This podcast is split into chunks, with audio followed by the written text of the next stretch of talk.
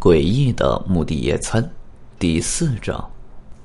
我突然想起塞德里克还在卡车边等着他弟弟，于是我对警长说：“最好去通知他一声。”我找到塞德里克，把发生的事告诉他，他一言不发的听着。那个该死的笨蛋！听我说完以后，他怒道：“来吧，塞德里克，我带你去监狱见他。”中午时分，我和兰斯警长待在一起，倍感沮丧。警长，我没办法了，这案子我一点头绪都没有，说不定压根儿就没什么案子。大夫，不是每个无法解释的死亡都是凶杀案。你喜欢一切井井有条，你希望马特哈维的葬礼、杜普利的死和特迪攻击那姑娘有关系。可以用一套推理完美的联系起来，但生活并非如此。也许吧，我说。听着，我在等死者的丈夫鲍勃·杜普利。他说好一点钟到。你想留下来等他吗？可以跟他谈谈。他来干嘛？来领尸体，好安排葬礼事宜。他们打算明天一早在幽谷春景举行他的葬礼。我必须把尸体还给他，没有理由不还呢。确实没有理由。杜普利来的时候脸色苍白，神经紧张，仍然没有完全接受不幸的事实。我没想到你打算把他葬在此地。兰斯警长签署尸体移交文件后说道：“他一向很喜欢幽谷春景。”杜普利先生。你知道你太太已经怀孕了吗？我问道。他点点头。分校医生上周才告诉他。他对将要出生的宝宝感到高兴吗？有没有紧张、忧郁什么的？完全没有。我们都很期待宝宝的降生。我深吸一口气。你听说过一个名叫特迪布什的男人吗？没有。你妻子会不会认识他？我表示怀疑，你到底想说什么？不幸发生前，他好像是在逃跑。当天，布什正好在墓地上干掘墓的活儿。我在想，他会不会是想从他身边跑开？我们视线范围内只看得到你一个人。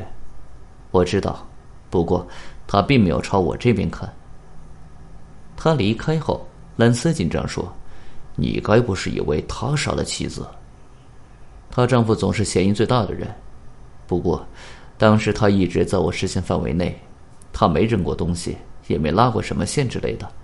如果他死于谋杀，凶手肯定另有其人。说不定凶手用上了钓鱼工具，朝他扔了条钓线，把他拉落桥下。如果是这样，我肯定能看到。当时阳光明媚，光线很好，而且，他并不是被拉倒的。他好像是绊着了什么东西，跌倒了。他体内没有药物，你自己说的。该死，别咬着这案子不放了，大夫。也许她因为怀孕一时头晕才栽倒下去。你的言行越来越像斯科特哈维了，明明没有凶案，偏偏咬住不放。我想你说的没错，我猜我最好先回诊所去。顺便说一句。那姑娘决定不告特迪了，我再关她几个钟头，吓吓她，然后就放她出狱。啊，这个不管怎么说，算是好消息吧。我真希望能知道她到底为什么要这么做。还有，她会不会再犯这种错误？回到诊所后，我发现大卫分销正在办公室里等我。我开始意识到诊所设在医院里的坏处了。我得和你说两句。他坐在我办公桌的一角，对我说：“说什么？”我边翻艾博在记事簿上留的言，边问道：“我听说你今天早上在法院外跟斯科特哈维聊了聊。你知道，那男人彻头彻尾的是个疯子。这是你的医学诊断结果吗？听着，山姆，哈维是个老头子了，他的死完全是自然死亡。”你反应过度了，大卫。不过，我相信你。这似乎让他很满意。我只是不想跟斯科特·哈维闹出麻烦。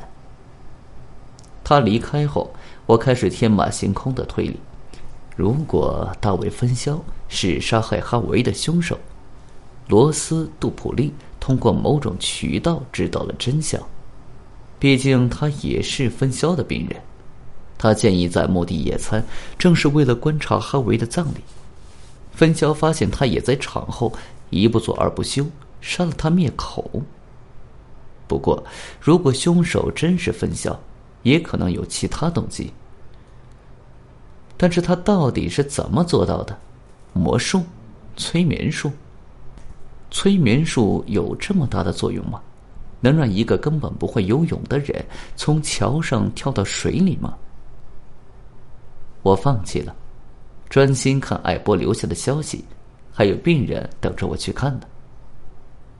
当天下午晚些时候，快到五点时，艾波告诉我，特迪不时在外面等着，想见我。我处理完最后一个病人之后，让他进来。特迪明显很尴尬，低着头进来，不肯接触我的目光。这么说，你出狱了，特迪？